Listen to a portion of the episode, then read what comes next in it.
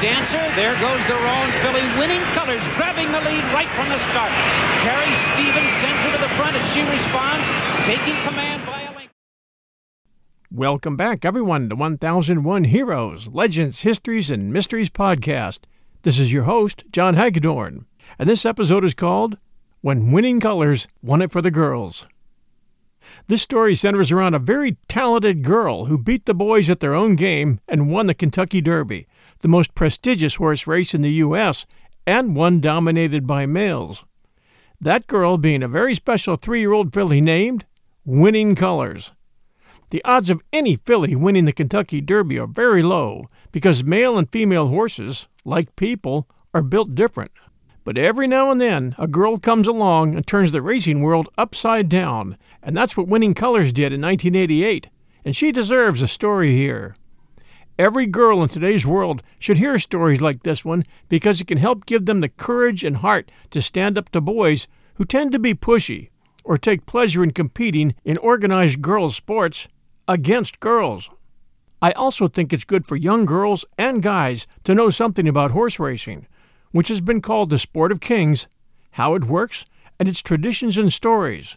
Because knowledge is a good thing, and, as the old saying goes, the more you know, the more you grow, and you're never too old to learn. And horse racing is pretty exciting stuff, especially when you have a little background knowledge to help you. If you've never been to the Kentucky Derby, the Preakness, or the Belmont Stakes, you should put it on your bucket list. It's all tradition and excitement. My mother in law was pretty high up on the ladder of racing knowledge. She was a Long Island, New York girl, and she kept a close eye on Belmont Track and the racing forms. She knew who the jockeys, owners, and trainers were, and kept an eye on certain horses that were coming up. She only bet on long shots, and her bets never exceeded $2 a bet. She didn't bet often, but when she did, she usually won, turning her $2 into 20 or so fairly often. One of her favorite jockeys was Gary Stevens, whose name will be coming up later. She also talked about jockeys Bill Shoemaker, Steve Cauthen, Pat Day, and others. She taught me how to look for winners, and our horse racing conversations and sometimes trips to off track betting or Belmont solidified our relationship and gave us something in common to talk about. It's a man's world, they say, and girls have to fight for everything they get. That's especially true in horse racing. In the past 132 runnings of the Kentucky Derby, only three girl horses have won it. They were three years old, which, in the horse and racing world, earns them the name fillies. When they turn four, they're called mares, and racing is not far from becoming a part of their past. The first filly to win the Kentucky Derby, also called the Run for the Roses, by the way, was called Regret. She was born in 1912 and won the Derby in 1915. She raced 11 times in her career and won nine of those and finished second in one of them. She was full of heart and was never beaten by another girl. Then there was Genuine Risk, who was a chestnut filly that won the 1980 Kentucky Derby, 65 years after Regret's win. She was sired by Exclusive Native and owned by Diana Firestone. She was trained by LeRoy Jolley, who had also trained the 1975 Kentucky Derby winner, Foolish Pleasure. Genuine Risk was fast and powerful, and she was a filly who captured the hearts of racing fans with her impressive performances. Then comes the 1988 Kentucky Derby and a gray filly named Winning Colors. She was big and strong and known for her speed and toughness on the track. Every year, the Kentucky Derby brings the fastest thoroughbreds from around the world to Churchill Downs in Louisville, Kentucky, for a high stakes showdown to kick off the competition for the Triple Crown. The Triple Crown is a very prestigious award given to the three year old thoroughbred that wins the Kentucky Derby, the Preakness Stakes in Baltimore, and the Belmont Stakes in New York in a single year. Only 13 horses have accomplished that feat since 1875, the most recent winner was Justify in 2018. But horse racing fans who have been around for a while can remember Secretariat, American Pharoah, Affirmed, and Seattle Slew. No filly has ever won the Triple Crown, but if it ever happens, there will be a media storm such as you've rarely ever seen. One thing courageous girls never have trouble getting is attention. By the way, the 1980 winner, Genuine Risk, did place in all three of those races. Place meaning coming in first, second, or third in a race. I know you're wondering where Winning Colors placed in the Triple Crown races. After winning the Derby, she placed third in the Preakness and ran sixth in the Belmont. In the history of the Kentucky Derby, 39 fillies have been entered in that race. Gold Mane was the first to run in 1875, and the most recent was Eight Bells, who made a heartbreaking try at it in 2008. She came in second to Big Brown. She came in second to a horse named Big Brown and collapsed later in the race, breaking her heart trying to win.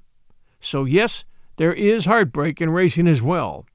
And for that reason, there are lots of activists working against that sport. Some say horses love to race the same as dogs love to hunt. I'll leave that for you to decide as you listen to Winning Colors' story. The road to qualifying for the Derby is a long and arduous one, and it's tough for fillies to break through. Most filly contenders choose to run in the Kentucky Oaks, a stakes race exclusively for fillies, which runs the day before the Derby every year. The Derby is a different kind of race, a race of one and a quarter miles, requiring strength and stamina far beyond the average to win. If a filly was to win the Derby, she would have to be well bred and very well trained. D. Wayne Lukas, born in 1935 in Antigo, Wisconsin, is one of the best known horse trainers in the business and has trained four Kentucky Derby winners Thunder Gulch, Grindstone, Charismatic, and Winning Colors, which was his first winner. He is still active in the business. He took a lot of slings and arrows for giving fillies a chance in the Derby. He was the first trainer in history to enter two fillies in the Kentucky Derby. In 1984, the two he entered did well at the start, but they were just too tired after that mile and a quarter and finished 15th and 19th. Despite winning 131 races and smashing the all time money winning record for a single racing season, he had failed to win for the sixth time in the world's most well known race with a filly. Lukas knows and loves horses. He was a former bareback bronc rider and raced quarter horses as a jockey when he was younger.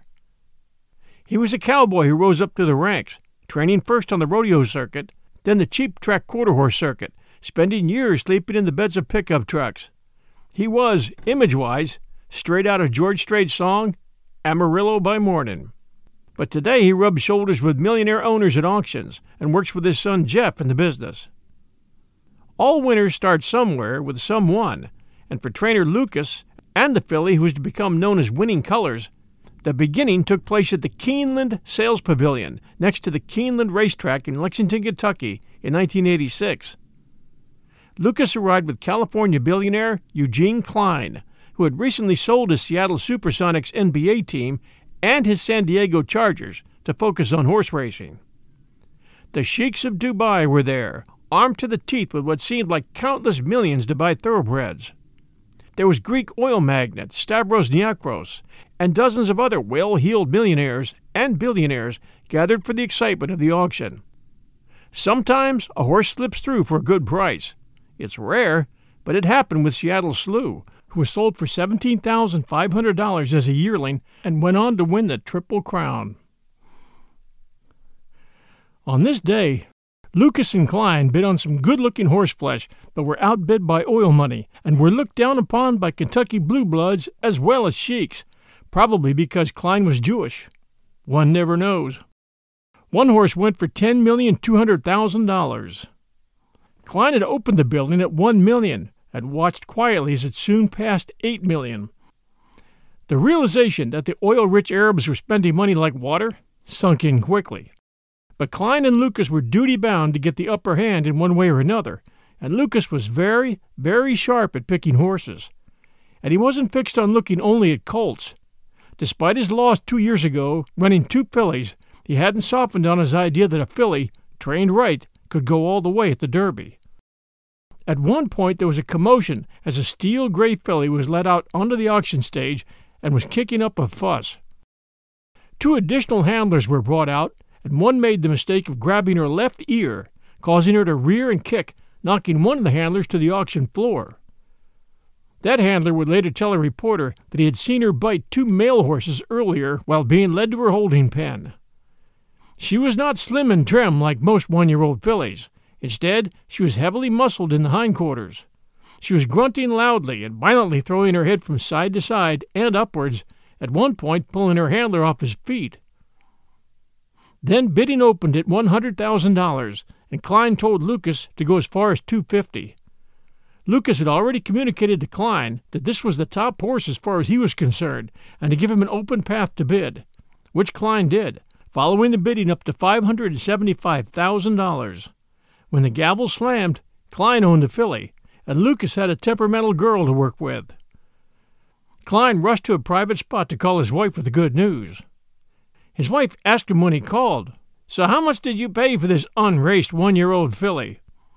Klein answered with the cost and added, Yes, honey, we were way over budget, but hell, buying horses was your idea, and I just wanted you to be happy. We'll return to remembering winning colors and the 1988 Kentucky Derby right after these sponsor messages. And now back to our story. Winning Colors was a high strung filly. She bucked and she bit, and it was a long time before she would accept a halter. Lukas assigned her to Luis Palos, a young, hard working groomer, in the spring of 1986.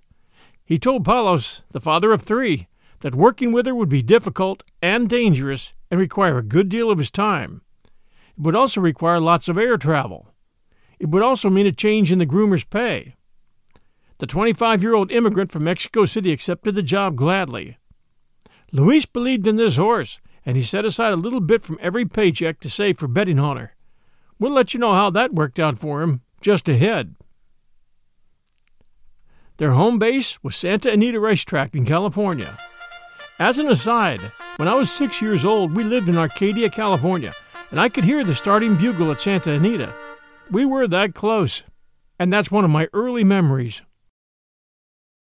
As winning colors aged, she got stronger and bigger. Seasoned horsemen in the barn, looking at her when she reached two, couldn't believe she was a filly. In fact, she looked more like a full grown four year old male. Luis treated her as if she belonged to him, even asking his wife Mariana to pack special treats in his lunchbox to give to the filly every day. He was known to have told Mariana, If you forget to pack the treat, she will kill me. Really, she will kill me. On his first day working with winning colors, he had grabbed her ear, and she responded by throwing her head into him suddenly, giving him a black eye and a bloody lip. He treated winning colors with tenderness and kept everyone away from her for their own safety. Although the Lukas barn was modern and probably one of the best in the business, the hours were long and the work was hard and dangerous. Luis would travel everywhere with winning colors. Racing has its seasons, and summer is the biggest, requiring the longest trips trips to Saratoga in upstate New York, to Keeneland Racetrack in Lexington, Kentucky, and Del Mar in San Diego. At age two, Winning Colors was being trained for her first race at Saratoga against the best fillies in the sport. She was scheduled to run against 13 other fillies in that race. As Luis walked her under halter around the infield paddock and handed her off to the jockey, a local named Randy P. Romero, the jockey's eyes opened wide when Winning Colors was introduced to him. Luis told him, Just hold on and don't fall off. She'll do the rest, and if you fall off, you owe me $900, which is what I've already bet on her. This was a seven eighths of a mile track. On the way to the post, Winning Colors lunged at two other horses, then calmly entered stall three. When the bell rang and the gate snapped open, Romero's legs felt like they were being pulled out of the saddle irons. In ten strides, she was a half a length in front of the field. She ran the first quarter at an extremely fast pace for a two year old filly, and Romero was worried she would tire in the last leg, so he held her back a little to save her strength for the long home stretch, which the jockeys called the Graveyard of Champions. Winning Colors was flying out in front of the rest of the fillies, holding a four horse length lead on her closest rival. Luis, at the finish line, was jumping up and down, yelling, Go, Mamacita, as she pounded toward the wire, three lengths ahead of the closest horse. Luis would later pick up $2,700 for that $900 investment, tripling his bet, and trainer Lukas and owner Klein were ecstatic. Lukas knew he had a good thing going with winning colors, and though he'd been criticized for overworking his horses in the past, he flew winning colors and Luis back to Santa Anita on his private jet and stabled her at Santa Anita until December, when she would run her second race. There was a lot of temptation to race her, as racehorses' careers were short. They race at ages two and three and four, and that's it. So there were only a couple years in which to make money, other than in breeding. Things in the 80s were a lot different than 50 years ago, when Seabiscuit raced 35 times just as a two year old. A five month layoff, like Winning Colors was enjoying, would be considered a bad wager. But Lukas knew that with the right daily training, she was only getting stronger and faster, and some of that was coming as she grew older. He no doubt was thinking of the big prize, her being able to run against colts at the Derby. But first, she had to qualify and win some important races. Lukas's go-to jockey was young Gary Stevens, who had spent the past year recovering from a riding accident, suffered right there at Santa Anita, but he was now 100% fit and ready to ride. Stevens was American, making him an exception among jockeys, and he was a very good jockey who had worked his way up in racing since age 12.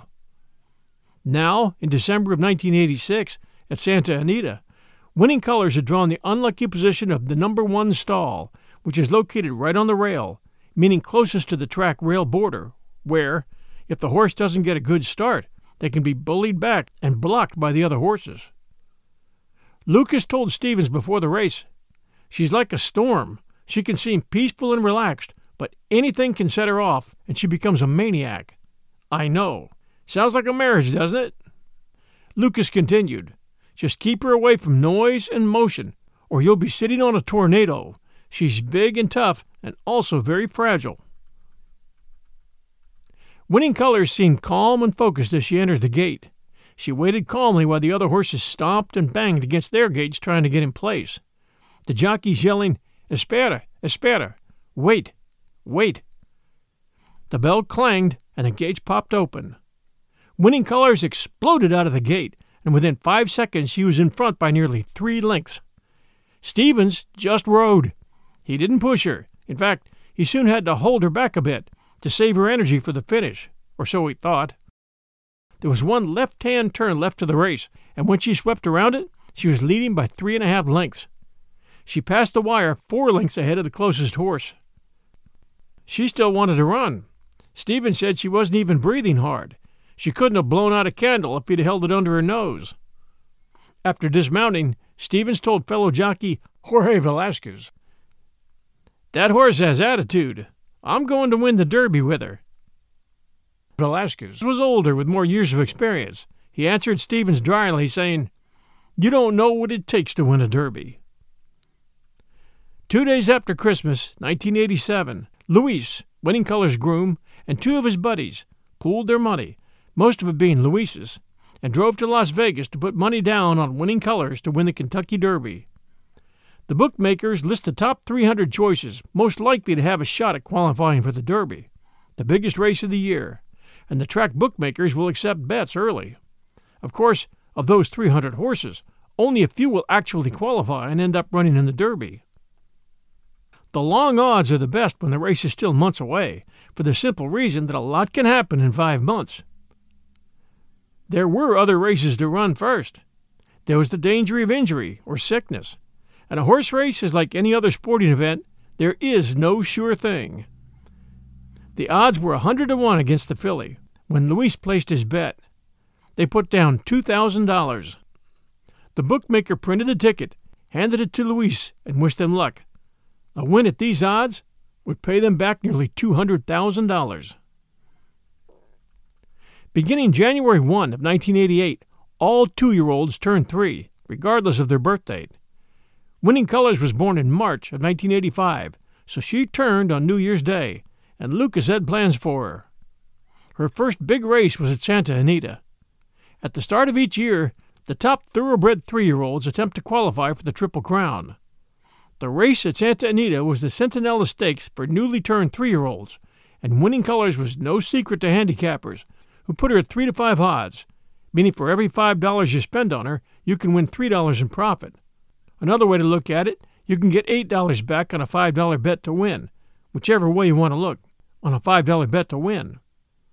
Her jockey from now on would be Gary Stevens, and he knew that his main goal would be to hold her back just enough so that she would still have lots of speed and stamina for the last leg of each race. D. Wayne Lukas's son Jeff was the day to day connection between Luis, Winning Colors, Gary Stevens, and Lukas. Owner Klein and Lukas were running a 100 horses that year, and although Winning Colors was one of, if not the big attraction, their focus was split among all of them. January 20th came, and the race was about to begin. Winning Colors was loaded into the gate, and when the bell rang and the gate opened, she blasted into the lead. She was running full power down the backstretch, Jockey Stevens gently using the reins to signal her to save energy, but she kept running flat out until suddenly she grasped what he was asking and relaxed slightly. There were six other fillies in that race, and she was four lengths ahead of the closest. At the last turn, he relaxed the reins and whispered to her, Okay, let's go, girl. And she poured it on gladly, her body stretching low, her front legs gobbling up turf, and crossing the finish line six and a half lengths ahead of the second place filly. Stevens was elated because of the way she reacted and understood his commands. He knew from that point on that this horse loved to run and could accept instructions. And what a horse! This was a champion. Next came another stakes race at Santa Anita on February 20th, and in this race, Winning Colors broke into the lead out of the gate, but this time was challenged by another fast filly, Bolchina. For the first time in her life, Winning Colors had found a worthy rival. Bolchina had gained the advantage of the inside rail, causing Winning Colors to fan outwards. They both, along with their jockeys, were forced to give their all early in the race. By the second turn, they were extending a lot of energy trying to keep up with each other. In third place, a horse called Goodbye Halo, ridden by Jorge Velasquez, was waiting the opportunity of seeing both horses in the lead tire out. Velasquez, entering the final stretch one length behind winning colors, urged Goodbye Halo forward, trying to come up on the inside, but winning colors saw it and blocked his path. Goodbye Halo countered this by pinning winning colors close to the rail. Stevens had never used a whip on winning colors, but he did this time. But Goodbye Halo had gained a half a length lead by the time they reached the wire, and winning colors had to settle for second place for the first time. At Santa Anita, in the days and weeks after the race, Jeff oversaw Winning Colors training as Luis stayed busy with her, getting her ready for training, advising her exercise riders, and taking her for a long walk, at the end of which came a slow, warm bath, followed by a combing that made her gray coat shine. Sometimes Gary Stevens would show up, and Winning Colors always got excited when he was there because they'd formed a bond during the first races. When his voice was heard in the stables, she'd get restless knowing that she would be getting a chance to do some starts out of the gate with him. The track people called her the Amazon for her size and strength, and she was impressive to watch when she ran. Sometimes owner Gene Klein would come and have dinner with Jeff Lucas at the Santa Anita Steakhouse and catch up on winning colors training. Klein was six foot five inches tall. He was born in the Bronx to Russian immigrant parents who sold encyclopedias door to door to survive. He became a salesman, started a used car lot with three cars, and built it up into a Volvo dealership. Then created a national movie theater syndicate with 250 theaters. Then he built an NBA franchise. And then bought an NFL team, the San Diego Chargers. He finally sold it because of player problems. He just couldn't deal with their personalities. As an example, one day his coach came to him saying they had big problems with one of the star players. The coach told him, He won't play unless I give him a Cadillac. He says he's important to the team, as are you, and that you drive a Cadillac, so he should have one too. So Klein asked the coach, What do you think we should do? Klein was fuming, but they had a big game coming up that week, and he needed that star running back. He bought him a new Cadillac. The player ran for 110 yards, but they lost the game anyway. It was the beginning of a host of headaches, and Klein finally sold the team, wanting to get into horse racing, where he hoped there would be less squabbles and less personality problems. And he was right. On March 13, 1988, Winning Colors ran her third big race, and she wasn't favored to win, mostly because Goodbye Halo, who had beaten her last time, was in the race. Winning Colors was given 2 to 1 odds. The track was a mile and a sixteenth, a little longer than her previous races. Winning Colors needed to win this one if she was going to remain in the hunt for the Derby. When Luis walked her out into the paddock before the race, Winning Colors saw Goodbye Halo, snorted, and whirled on her hindquarters, tearing the lead rope from Luis's hands. Stevens mounted her and cantered her down the backstretch for the warm up, and she was calm and steady. When it came time to enter the gate, fans could see it was only a four horse race. Other filly owners had seen no point in entering against Goodbye Halo and winning colors. At the bell, both horses exploded out of the gate, and winning colors took the lead. Stevens just hung on. She needed no encouragement in this race. But Goodbye Halo and another filly named Jeanne Jones were in hot pursuit, and Goodbye Halo managed to catch up at one point, and they both ran the first quarter and half mile in record time. Stevens' hands went up under Winning Color's mane as he urged her on, and her body flattened slightly as her strides got long and her speed increased. By the time they passed the three quarter mark, Goodbye Halo began to fall back. She just couldn't keep up that pace over that distance. Winning Colors pulled away by three lengths, then four, five, seven, then eight, and nine lengths, leaving the other fillies far behind her. Luis, Wayne Lukas, his, his son Jeff, and Klein were ecstatic. One more race, the Santa Anita Derby, with its $500,000 purse, and this one against Colts, was needed to put winning colors on the win list, and she would be running in the Kentucky Derby in May if she won. The Kentucky Derby has been called the greatest two minutes in history, and it is a grand affair. It's a race against three year olds, and is still one of the most celebrated sports events of all time. The men and women who attend come dressed in their finest. Mint juleps are the customary drink, and the grandstands, built in the late 1800s, still carry the grandeur of another time. For many years before television, horse racing and boxing were the biggest sports, and the celebrities that participated in those venues were huge stars.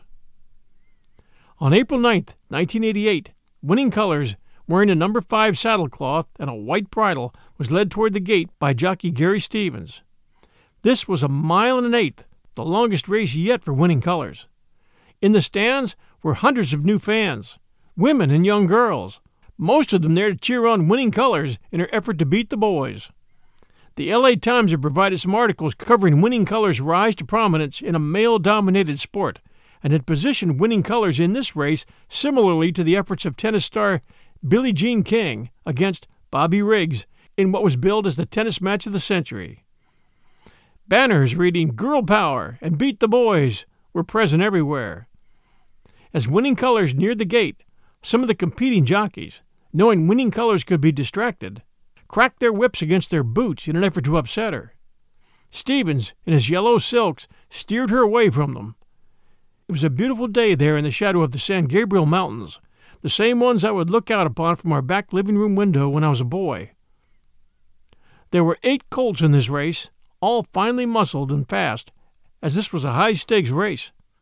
When the bell sounded, winning colors blew out of the gate, getting ahead of the others until one caught up, forcing her onto the post, where she was actually comfortable. Laffit Pincay, riding another Lukas horse, and legend Bill Shoemaker were pushing their horses to the max, and those in the know, seeing how fast this race was being run, were worried that all of them would spend their energy before the finish line. The fractions of time showing on the infield tote board were bringing gasps from those in the know. Stevens, on winning colors, just gave her her head and let her run. They were burning up the track, and as she entered the final left hand turn, Winning Colors was leading the field by four lengths. The crowd was seeing history taking place. This kind of dominance of a female horse in a high stakes race was an extreme rarity. The women and girls in the stands were standing, screaming with joy, as their girl thundered toward the finish line. It was the last eighth of a mile that held any chance for Shoemaker's horse as well as the others, and they urged their mounts to close with winning colors now. But it wasn't long before they could see that they were running for second place money. the track announcer's voice boomed out, Winning Colors is turning out an exceptional performance.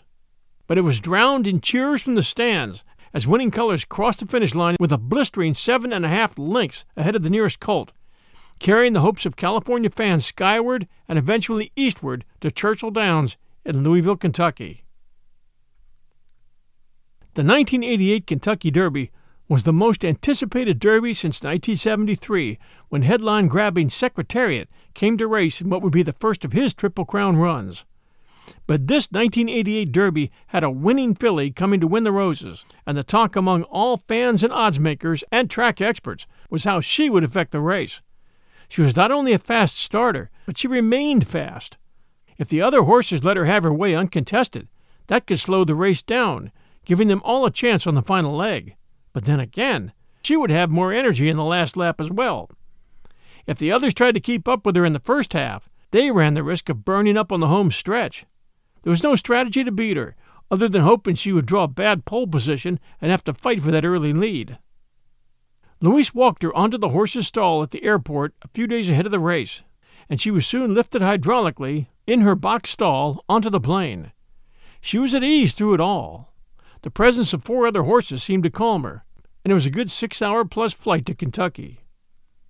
In Louisville, movie stars, professional athletes, oil sheiks, politicians, horse owners, and track aficionados, as well as regular fans, gathered days before the race to mingle, party, and debate winners and losers. In the minds of each and every person was winning colors. In a girls' race, she might have been a 10 to 1 favorite, but this was a race featuring the best male horses in the country.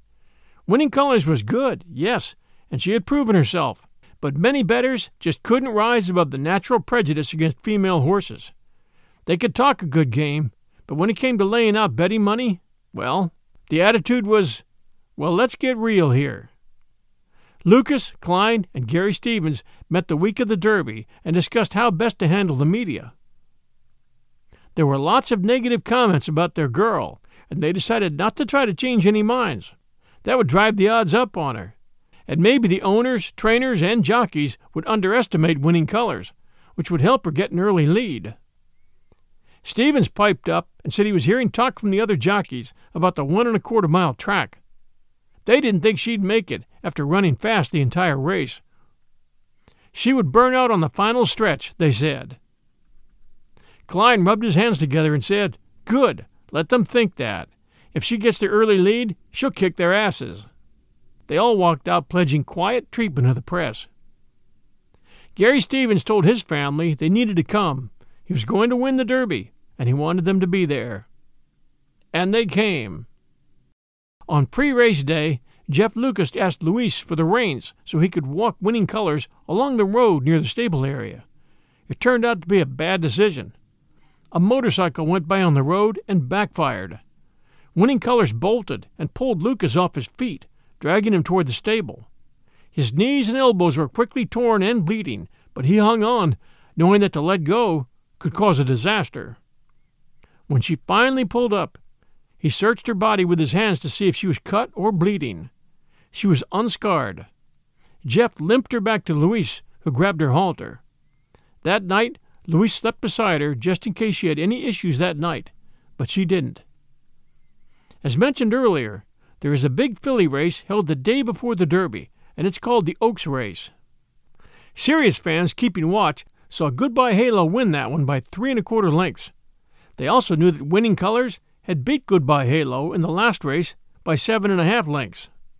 The Derby saw a huge line of fans waiting to get in on the day of the race at 6:30 a.m., and many of them were women and girls. The biggest turnout they'd ever had. Winning Colors was turning out to be a blessing for horse racing, which had taken a lot of criticism in the past. And women all across America were going to be watching the race on TV and rooting for their girl.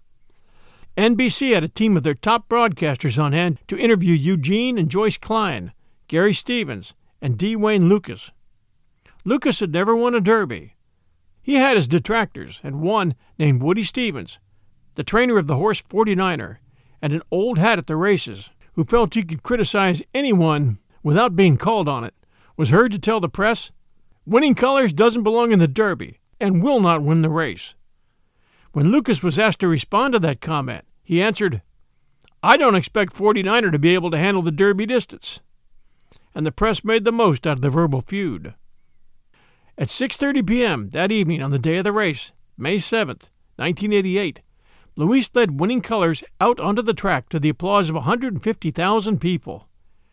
Gary Stevens wore his bright yellow silks with blue sleeves, and the crowd sang My Old Kentucky Home, which is the tradition there. Soon, 17 1,000 pound plus animals would be hurtling down the track, each one fighting for the lead. Lukas was walking toward the paddock when a smart mouthed fan yelled, You're 0 for 13, Lukas! 0 for 13! Lukas ignored him and sought out a small space next to the press box which held a small TV. A reporter showed his face around the corner and asked, How you going to watch this race on that small screen? Lukas answered, She's gray, and she'll be in front the whole way. Should be easy. He couldn't have given a better answer, or a truer one. 49er drew the worst post position at 17. The gates were loaded, and the bell rang. They're all in line. And they're off. From between horses, Din's Dancer. There goes the Roan filly, winning colors, grabbing the lead right from the start. Gary Stevens sends her to the front, and she responds, taking command by a length on the far outside. Pat Day has 49er in second. Din's Dancer is next at the rail. It's seeking the gold fourth. Then a bit of a, a bobbling between uh, Sea Trek and on the outside, Purdue King. They're in tight quarters as they go to the first turn. Chris, Mcca- uh, Chris uh, Antley looking for a bit of uh, racing luck around the first turn. He's five wide with the, the favorite, Private Terms. Now back to the front end, and it's the filly winning colors showing the way by three. 49er content to sit second by a half length. Seeking the gold is third by one. Then Din's Dancer is fourth by a head. Sea Trek on the outside fifth. Proper Reality, the winner of the Arkansas Derby, is along the inside and moving up steadily. Then comes Purdue King. Then comes Private Terms toward the inside. Regal Classic is next, followed by Jim's Orbit. After that, it's Brian's time. Pink Post on the far outside. Then Risen Star. Then Granakis, followed by Intensive Command. Cefis is second last. And the trailer is Lively One with Bill Shoemaker. They go to the far turn, and it's still winning colors, showing the way after the half in 46 and 4, and three quarters went 111 and 2, and no one has challenged her yet. 49er, despite her poor starting position, had broke out fast, and her rider, Pat Day, was urging him toward winning colors. Day steered him toward the inner rail, knowing that the few seconds of sideways movement was adding more strain, but there was no other way to win it. 49er took second, just behind winning colors. Now the job was to keep with her, then push on the final stretch. The first quarter mile was running 23 seconds flat, way too fast, according to some of the fans in the know. Pat Day saw the timer as well and let 49er drop back slightly, believing that winning colors was going ridiculously fast. It couldn't and wouldn't last. Winning colors was running at 7 to 2 odds, meaning a $2 bet if she won would pay $7 in addition to the 2. The reason the payout is flexible is because the payout percent changes depending upon the amount of money wagered. Odds can shift greatly in the last minutes before the windows close, so many serious bettors wait until the final moments. Pat Day, riding 49er, allowed another horse to take second place to winning colors, an unheard of move in racing. Pat Day choosing to let 49er save his strength. When the stretch turn came, winning colors was four lengths ahead going into the turn, and then, stunning the crowd, she accelerated through the turn, and the leggy gray opened the lead to six lengths, and the crowd was going wild. Stevens urged winning colors with his arms and whispered to her, Let's go, girl, now. Along the inside, proper reality has gained ground and moved into second. Seeking the gold is racing third. 49er is fourth. And private terms on the outside fifth as they come to the top of the stretch. She's led from the start. Every pole a winning one. And it's winning colors showing the way as they straighten away in the lane. Winning colors doing it just like D. Wayne Lukas said she would. Taking command and drawing off. Now she's in front by three. Proper reality is second. Here comes 49er, two-year-old champ from last year. Putting in a bid on the outside. And down the stretch they come.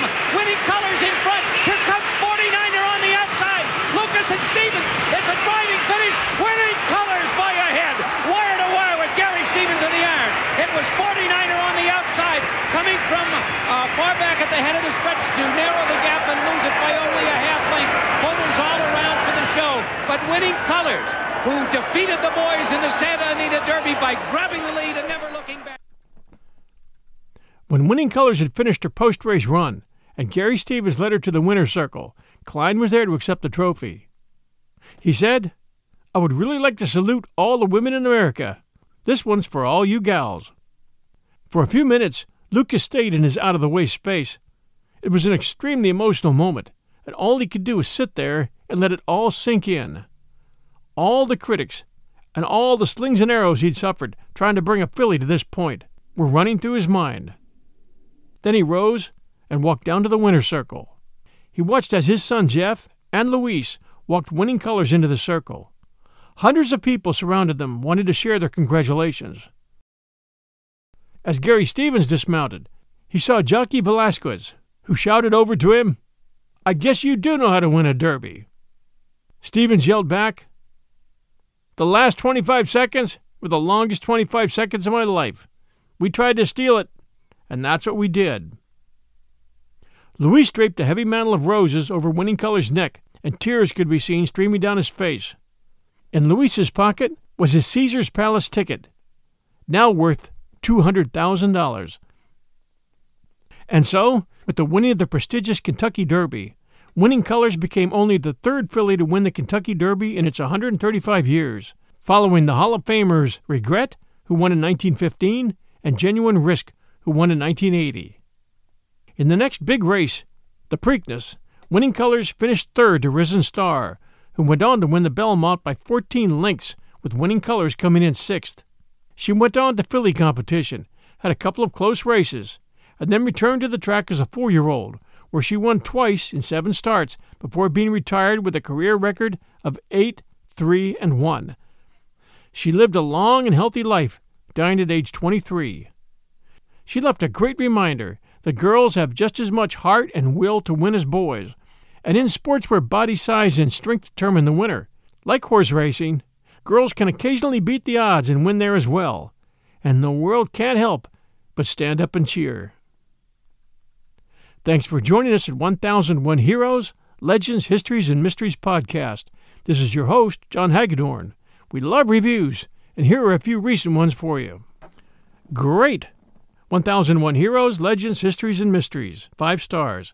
Great show to listen to, taking the mundane working day and turning it interesting and entertaining. Been hooked from the first show I took a chance to listen to as a newbie podcast listener. Thank you very much. Down from good oldie Apple Podcast Canada. And this one.